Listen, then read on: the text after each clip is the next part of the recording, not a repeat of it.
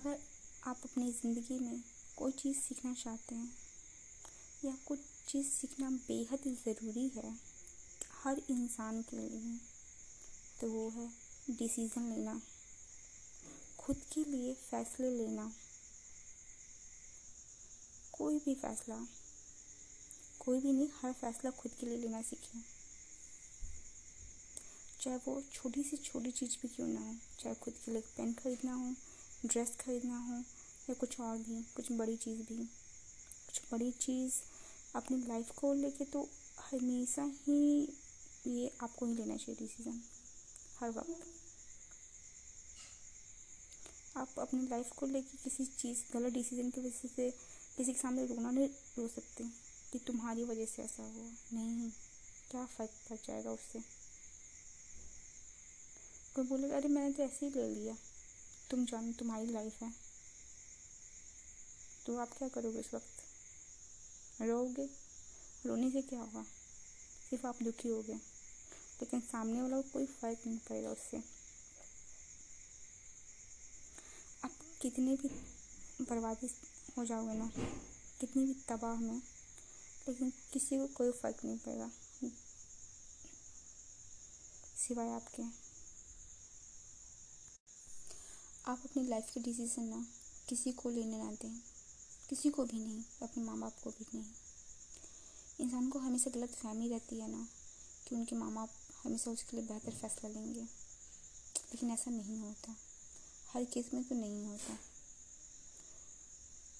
ये दुनिया बहुत ही डिफरेंट है। लोग बहुत डिफरेंट हैं और माँ बाप भी डिफरेंट होते हैं। तो सबसे बेहतरीन तरीका ये है कि आप अपने फ़ैसले खुद लेना सीखें। क्योंकि जो भी परिणाम होगा, वो आप खुद ही भुगतोगे अगर आपके फैसले गलत हुए ना तो उतना दुख नहीं होगा।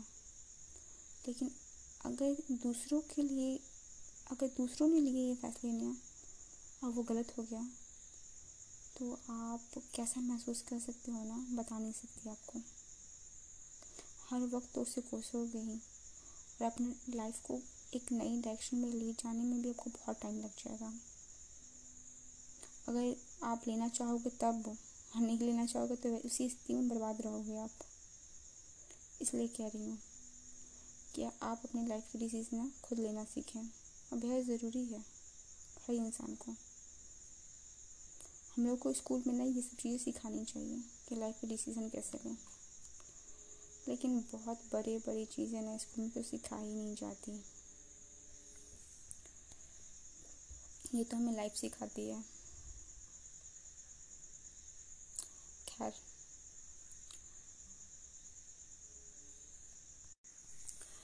तो ज़िंदगी जब भी सिखाए ना आपको, वो जब भी सिखाती है ना, रुला के सिखाती है। तो रो लेना, रोने का मन हो तो कुछ देर रो लेना। पर रोते मत रहना।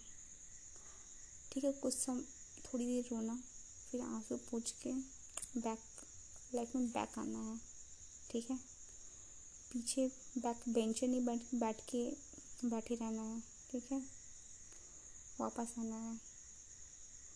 और एक सबक के साथ आना है, एक लेसन के साथ, ताकि वो चीज़ें ना दोबारा लाइफ में ना हो। और बाहें फैला के एक्सेप्ट करना सारी चीज़ों को।